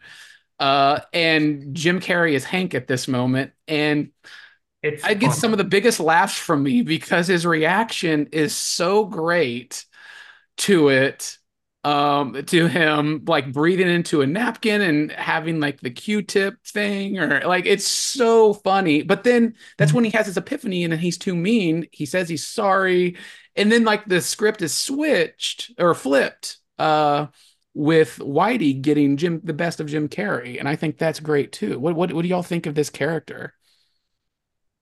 it's a very again another part of the movie that should be super offensive and somehow it is freaking hilarious like i i don't know how else to explain it like Yeah. you just put he's going to make fun of an, a very skinny albino kid by suggesting he has diseases is dying like all the things that he does to him you're like wow how are they going to film this and make it funny and somehow it's exactly what they do Yeah. Well, Yeah. you think the the the kid's not going to say anything when he calls them back. You think that he's going to be like, "No, sir," but he's like, "No, actually, everything you said to me was really rude." Everything you said was pr- pretty offensive. Yeah, And it's when you go back, you're just like, man, this is so funny. And then he has like his epiphany, and I think it was very sweet. Uh, and then when they're in the bed together, then that that night, and Whitey's talking about how he chopped everybody up, and that his sister was awake while he did it. That he, he's like, I regret that. He's like, he switches the script that's on amazing. it. That's amazing, though. It's Yeah. what? It's amazing. Yeah, It's no, an it's it's it's wonderful. yeah. Oh yeah, it's so good. Um, it, And he buys he buys like a gun for a dollar fifty or something. I don't know. well, the map. It's the map. Yeah, that's right. Uh, so good. Um, the oh God, and the the little nuanced comedy bits in the movie, such as like it reminded me of Dumb and Dumber because Dumb and Dumber, you have to watch that movie several times because like everything is a joke in that movie.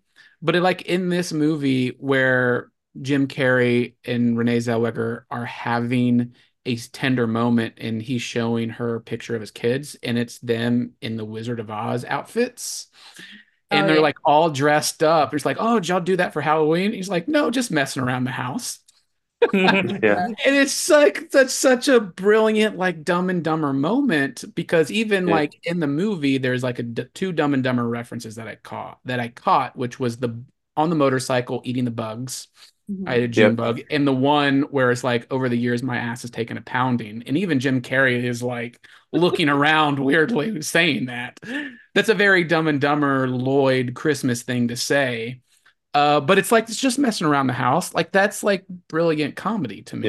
Yeah. And it's, it's, also very moving. I, I honestly wish the movie had some more moments of them of him with his sons because most of it it's it's very oversimplified relationship of like oh they only connect over you know comedians and things like that and that's where they get their their language from um, but we never, we don't really get to see get much insight into like what their relationship really is like how is he really rubbing off on them outside of just being very loving. Like I, I wanted some more moments like that, and I thought that was a sweet moment. It was a very sweet moment. Um, did y'all like all the cameos in the movie? I com- I've seen this movie 50 times, I think, and I every time I forget Anna Kournikovas in the movie. Oh, like the famous tennis player who's in it, like she has a speaking line. That was that was the hype. That was her and the Ricky. No, not Ricky. Enrique Iglesias. Enrique Iglesias. Well, Music they video. uh they're still together. Yeah, I know, but that's that was she was in that music video.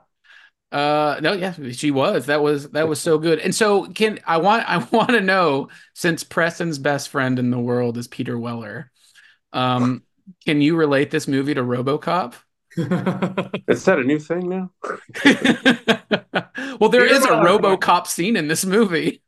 Yeah. Yeah. Do you know what the one that is? Say it. Jim Carrey gets his hand shot off, basically, or his thumb, just His- like in His RoboCop. finger. Yeah. Yeah, his thumb. Oh, it's so good. I think, And he gets that he gets that chin, yeah, the the, the big prominent chin, the prominent chin. It's funny, like they have Jim Carrey, and he like he he looks really good in the movie, but they're always having him like with like the nose and the covered up face and stuff like that. I always thought that was really funny. Um, I, Yeah. so do you think this movie holds up? Like that's what like what movies don't hold up? I I think this movie completely holds up because I think it's tender and sweet. And, and innocent in a way, but I think you're drawing like a lot of these uh-huh. funny stereotypes that are not being mean at any point in time. I think there are tender and sweet moments to this. Yes, absolutely. Does this hold up for me? Is this going into like my comedic rotation? No. yeah. It's really Yeah. long. It's it's not as it's not as kind of sharp as like a Dumb and Dumber or like a like like a Kingpin would be. Um and I don't I don't I don't know. I don't know that it completely works for me. Yeah. Wait, wait, before we move on, what what did y'all think of the whole possible rape of like Hank with with her? Like that Oh, that, that the whole the the the dildo the dildo. Well, he used it on himself, Obviously right? he did it to himself, but Yeah. there's still like a a thought that Oh, that's hilarious. I because it's he because because Charlie would never, Different and then. Hank loves it Well, Hank- because like well, Charlie Hank's a doesn't smoke. freak. Huh? Well, Hank's well, Hank's a freak, so I'm just like, okay. So he would he would do that like just out in the open, like whatever, not care. It's such a great moment though because you think it's gonna go that way, and her reaction is like, "Eh, "You used it on yourself." and Himself, he, yeah. he's just so upset about it, just much like he was when Einhorn and Finkel were a thing. it was like very, very similar. He didn't go through all the gum chewing, but you know, he Yeah. he was upset. But no, I don't know. I don't think there was like a rape there because I do think Zellweger liked both guys. Um, Yeah. and she was into it. Um, and she was it was very consensual, obviously. Uh Yeah. What about the proposal at the end though? well, will that you marry me, bitch? Okay. so the "Will you marry me, bitch" made me laugh really hard because Because that's, that's awesome. My, 'cause that's just my humor. Like I was like, "Fuck." But oh, what? But with the whole like letting her go and then pulling her over. Yeah. But that's Eh, it's movie story wise because you think they're going to Mm. separate and then it's happening again. And I thought that was a pretty, that's like a memorable story you can tell, you know? Right? I mean, maybe don't use like cops to do that, but like probably like pee myself. But I, I get, I get what he's asking. I just, yeah, I, I get what he's asking, but I agree with Brian that it's like just kind of like a movie ending. Yeah. Yeah, it was sweet. They they Yeah. ended up together, and he they piloted a plane. They brought that full circle because the kids at the beginning of the movie were building a plane, and then they were flying it and arguing and yelling at each other, which is so is still good. Um, do you like all of the nicknames he called uh, Renee Zellweger in the movie? I wrote them all down. Cheese tits. Cheese tits, pussy fart. Some of some of these like cheese tits, like Can- candy pants, which is really funny. And she's she and she constantly gives him shit for it and like beats him for it. Right? Yeah. I hey, I like that. Um there there's just so many really funny lines in this still that like even when he when Jim Carrey, like I think it's Hank grilling Renee Zellweger, and he's like, "What about your eating disorder?" And she goes, "I don't have an eating disorder." And he goes, "Whatever you say, Slim." it's just really funny. It's, Uh, they're great. huh? They're great. They're hilarious. I mean, yes, I I love. He's so mean. and he starts he tries to start a fight with a young child for staring at him in the restaurant and there's the two uh lesbians and he's like how's it hanging fellas like i gotta think like that is improv because I, i'm pretty sure that wasn't written but it's just it's so it's still so good i i think this is like a five star movie still like i think the comedy goes to places and there's not another movie like this where it gets all the comedy and all the sweetness in it today. Because I, I mean, after Farrelly Brothers, it was like Apatow. Like we had that Apatow style of comedy, No hard feelings is cute. right?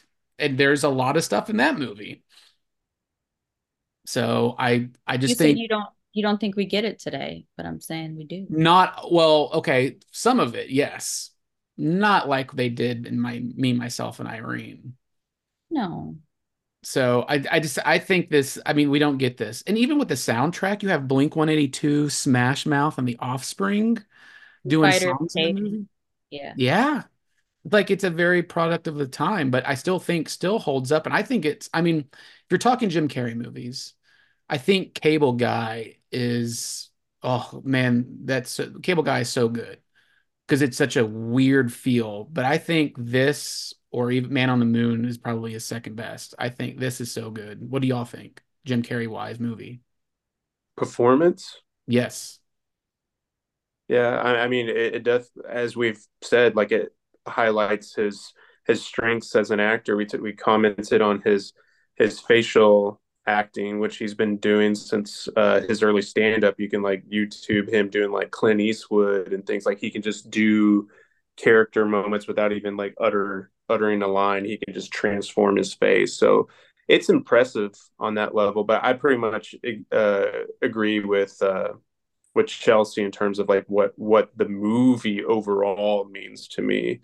I think so much of it is funny, but I think like I mentioned earlier, it's very uneven for for my personal taste. I'd rather I gravitate towards more something that has some of those outrageous comedy moments while still being I, I just don't know if it was as genuinely as genuine as something like um like Dumb and Dumber or something like that. That uh, all its sweet moments with, I don't know. I, I, guess you could talk about like Shallow Hal, like with uh, a movie like that, where are you laughing at the jokes that they're making about people that are overweight?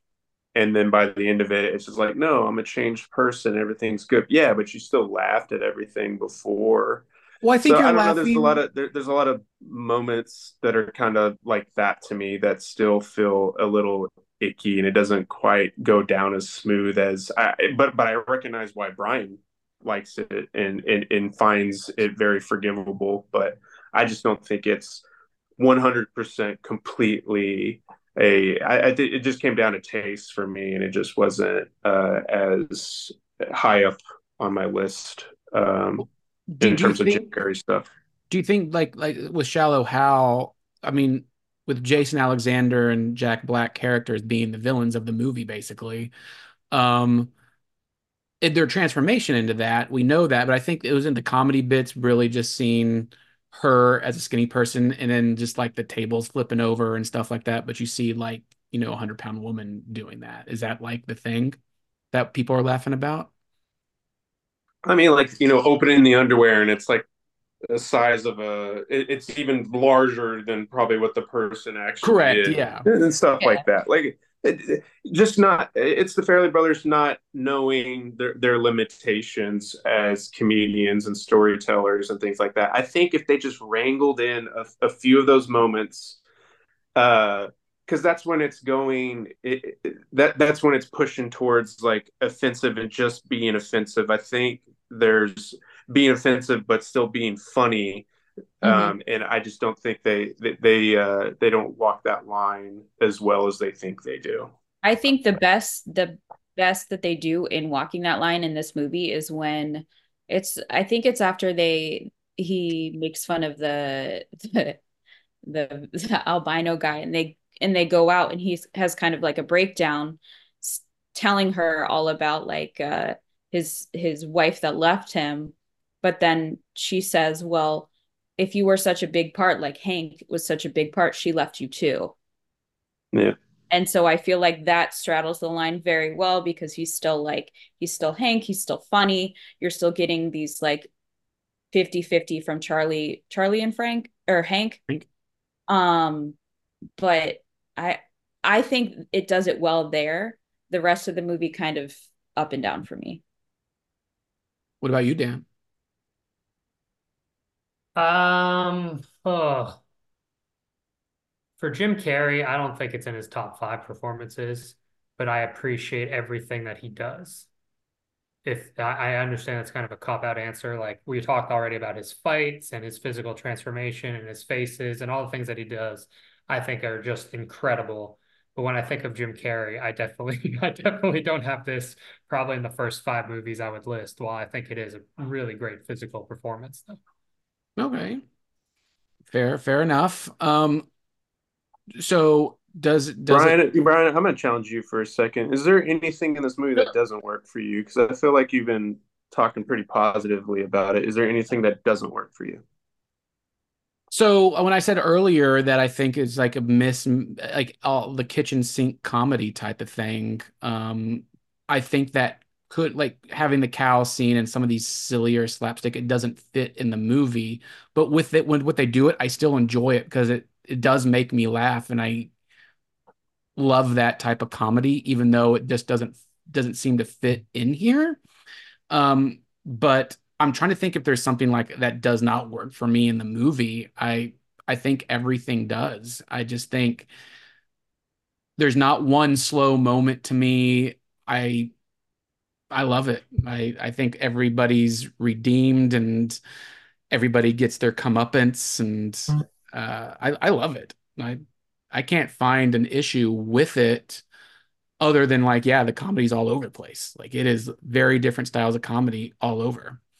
Um, whereas like maybe like I say Dumb and Dumber, those two characters are so naive, it's sweet and charming when they do stupid shit or say stupid shit. Here, everybody's Right. aware, but I think they do a good job of it, them keeping it very not offensive. So that's what I like about it. Um, I mean, do, does something like does like the when he's sucking on that girl's titty. Like, I mean, like it's weird now to watch, but I mean, it's still funny and like shocking. And that was a big thing with Farrelly Brothers is shock comedy. So Yeah, but we, we- I mean, we talked about it. Like the, Right. the the just the fact that he's shoving it back in their face is almost. At least I would like to read it as that way. Like they're not doing it just to do it, uh, but they're doing it, or he's doing that because he wants to say, "Hey, here, have this thing that you've been, you know, cooking up the entire time." right. and to Like, show like, see how it like he's completely opposite character of Charlie because Charlie would never Yeah. do that. But the the the pro I don't I don't I think the the over the edge part of it, at least for me, and I know you still laugh at it, is the fact that he has the milk mustache on for like 10 minutes. Yeah, it's so fun. Yeah. Like this, I mean, they probably did that whole bit because of that joke. Because it is funny. Because like he's doing that, and then the next like the the next scene is him real serious with the glasses with the milk mustache driving a car through a building. Like it's uh, that's genius. Spits on the parking, you got a tail light out.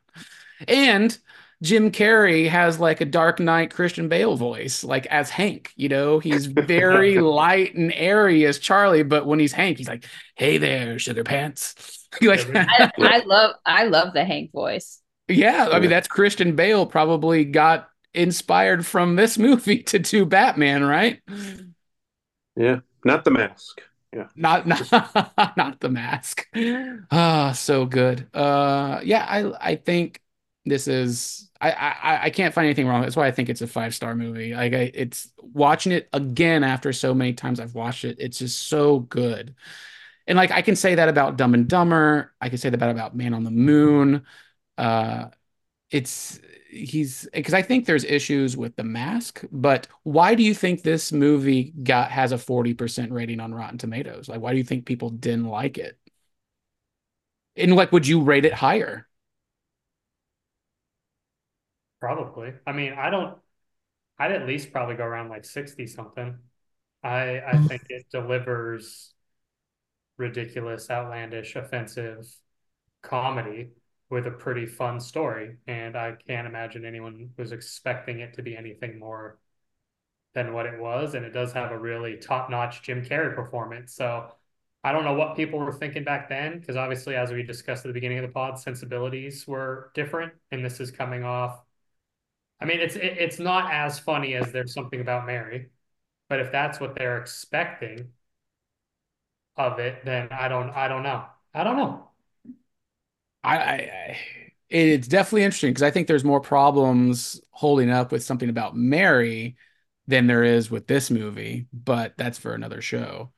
Um, but yeah, it, I, I I love this movie. Um, I I don't understand why it got such poor ratings. Um, so I think it's wonderful. I think it's I think it's uneven. I mean, for me, it's uneven. Okay, yeah, that's fine. I mean, I I get the comedy yeah. aspect, like it's all over the place, but I think it works because I think it's like goes to his character is like he's uneven too. He's all over the place. and like like another bit of that comedy of so uneven but so nuanced is when he's at the hotel and he's getting a coke out of the machine and the guy comes by and razzes him about like oh that took you for two two quarters what an idiot and he comes back into the hotel he's like i had an epiphany this guy razzed me and i thought i was gonna see red but then like I said, I don't like the way you're talking to me. And I helped the guy in with his luggage. And then it's never really talked about, but she just sees like there's an axe through the Coke machine. Uh, and like that's a genius bit of comedy right there. Like he did go insane. So Yeah. I, I like that. I, I think that's brilliant to me. And I love Farrelly Brothers credit scenes because they're always fun. Like in something about Mary, they all singing uh, "Build Me Up, Buttercup." But in this one is so cool because everybody who was an extra gets like their name on there with their picture. I thought that was so cool. And like a lot of they work with a lot of friends and family, so I thought that was awesome. It was good to see. And then Anthony Anderson in like a speedo, which was also great. in, the, in the credit stinger. uh, but th- those three kids, man, were cracking me up, dude. Like the, they're all of. If I could watch a movie with just them, uh, It would get old fast. do you think so? Yeah. I think Because they're, they're bit players. I think they come in, they're hot off the bench. I think if there was a whole movie centered around them, we you would get bored of it. 90 minutes of that is not nearly as funny as like in little bits, I maybe yeah, you're probably right. But It's like, like high school high. You can't you can't do that. It's too Like, much. It's too much. It's like a little bits of it, but It's you make a, NBA, it's like NBA Jam. You're on fire. yeah I do, yeah. like, like you make a full feature of it. It's uh, you get tired after a while. I'm just curious. it's like telling a it's like telling a kid like my son like he'll, I'll be like oh man that was really funny Ro and he'll keep the joke going and I'm like okay stop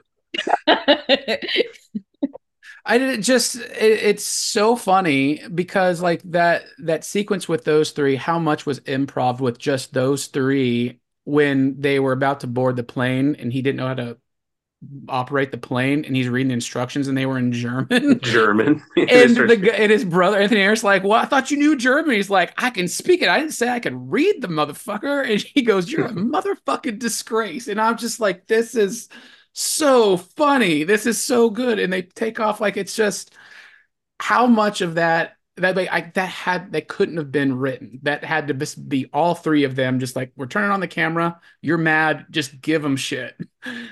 And that's what they came up with, and it's so good. I don't know. And we haven't talked even about the fucking fantastic boner scene where Jim Carrey gets up and he's about to pee and he pees on the wall. That's a that's a great reveal and a great joke. I'm sorry. 40 year old virgin did it better. yeah I was just about to say it's better Yeah. in there You think it's better in 40 year old virgin? I it would have started in this one. I know but it's better Oh, in I know 40 it started. better. It's saying, better. Like even though it came after, I'm like, oh, the original boner P scene. Nah. Um, Why is it better in 40 year old virgin than with Jim Carrey? I think it's It's because the movie's better Weird. um, Interesting. It, so uh, really? yeah I think 40 Year Old Virgin's one of my top five comedies of all time but You're I- I talking think about that- sweetness. I mean, that's a sweet movie with raunchiness. Yeah. Yeah, yeah, like he's a very oblivious type of character, and like he's just has morning wood in that moment, and he's just like peeing on himself. He's like, ah, fuck, like kind of thing. trying to put it down. Yeah, trying to put it down under the seat. Oh, that's it's so funny. Yeah. It's W- so Meanwhile, like that boner sequence is almost like I'm gonna hit it with a fly swatter kind of Yeah. thing. Well, he's got the picture. He's trying to angle it in. And he gets that's so so fucking. We're not saying it's not funny. I'm just saying even I and I understand this was like the first time it was I feel like it's like, oh, that stupid horse that runs in slow motion where everyone's like, this is the first motion picture. I'm like, we're talking about it. We're talking about boner pee scenes. Like it's the first thing. I, I understand it was not the original. I just think 40 over. It took the boner pee and perfected it, Brian. Okay. Yeah. Even uh, what was that movie? Mike and Dave need wedding dates. Like that. Where, I, I believe he's it's that. Planking, where he's planking. Yeah, when they're planking on the toilet, it's like that's how you take care of that. And you're like, genius. That's a hilarious moment too. Oh, that's They so took good. to the next level. But even like the other masturbation scene of me, myself, and Irene, where Irene comes to the hotel and Jim Carrey is passed out with her mug shot. Mugshot. and then pans over to the night counter with the Kleenexes and the Jergens is so great. And like he is caught. And obviously he's trying to like, well, uh, was studying your photo and he puts it on his lips. Like it's uh, It's that, very huh? It's very funny. I love Yeah, it. It's, I'm telling you this, I feel like this movie is just so good. So no, no I, I think I think it reminds me more of Dumb and Dumber 2 because Dumb and Dumber 2 has some funny moments in it, but then there are moments in it where they take it over the line. And I think, just like you were saying, with like some of these uh, outlandish comedy bits that feel out of place and feels like a cartoon, there are moments in Dumb and Dumber, and that's why I didn't.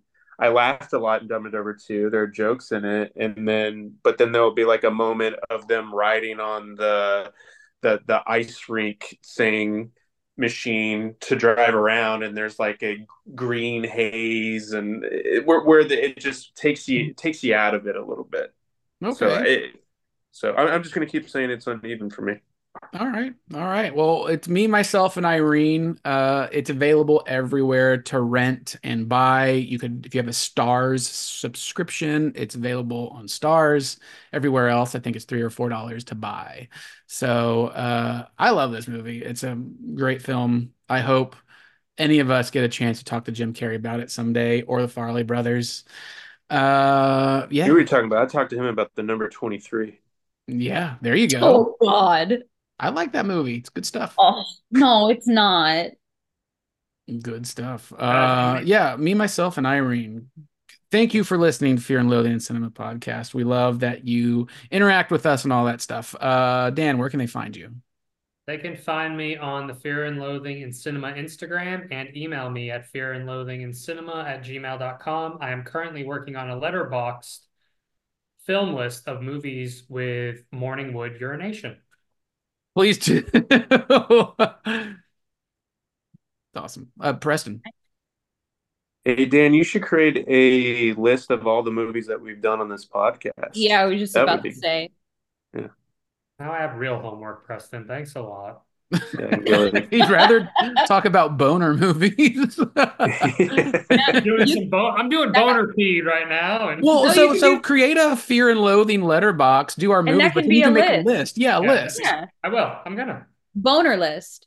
Boner, Five boner stars. jams. Boner jams. Boner jams. I'm gonna put Boner I'm gonna Jams call it 03. bon- I'm gonna Uh-huh. call Boner Peas 24. No, boner jams. But for my my my P list. Okay. Yeah, my P list. They don't Uh, in anything, Chelsea. Oh. Preston, where can they find you? Uh, you can find me on freshfiction.tv and the Denton, dentonrc.com, Denton Record Chronicle. And, but you can find me most active on Instagram under Blu-ray Dad, everything else, Preston Barta. Chelsea. You can find me hiding under a couch after this conversation because it's uncomfortable for me. No, I'm kidding. Um, you can Yeah, go find ahead and delete it. that's like ha- that's like half true. Yeah, Um, Bri- uh, yeah, Dan, you didn't say our email. did yeah, he did. you? we don't need any Uh, hate mail. yes, we do. Do it. Do it. Um, you can find me on Twitter as Miss underscore Tenenbaum and Chelsea Nico on everything else. Uh, you can find me, Brian Kluger, everywhere. Uh, just look me up. I'm there. I am. I am Milky. So, uh, uh, I gotta change my at names to fuck my ozone. That killed me again. my favorite line of the whole movie. Well, fuck my ozone. Oh god, so good. Oh, the, the other great line in this movie is inch by inch, like a gentleman. it's just so good. Oh god. I, I think this movie so heavily contributed to your language as a person, Brian. It it did because like there's like even like that other transitional scene where his kids are saying like he's a very gentle person and the next scene is him like yelling in the car motherfucking robot motherfucking robot and like to heavy metal it's just oh god it's so good all right fuck it fear and loathing in cinema podcast we love you we'll see you next week See you next Bye. week.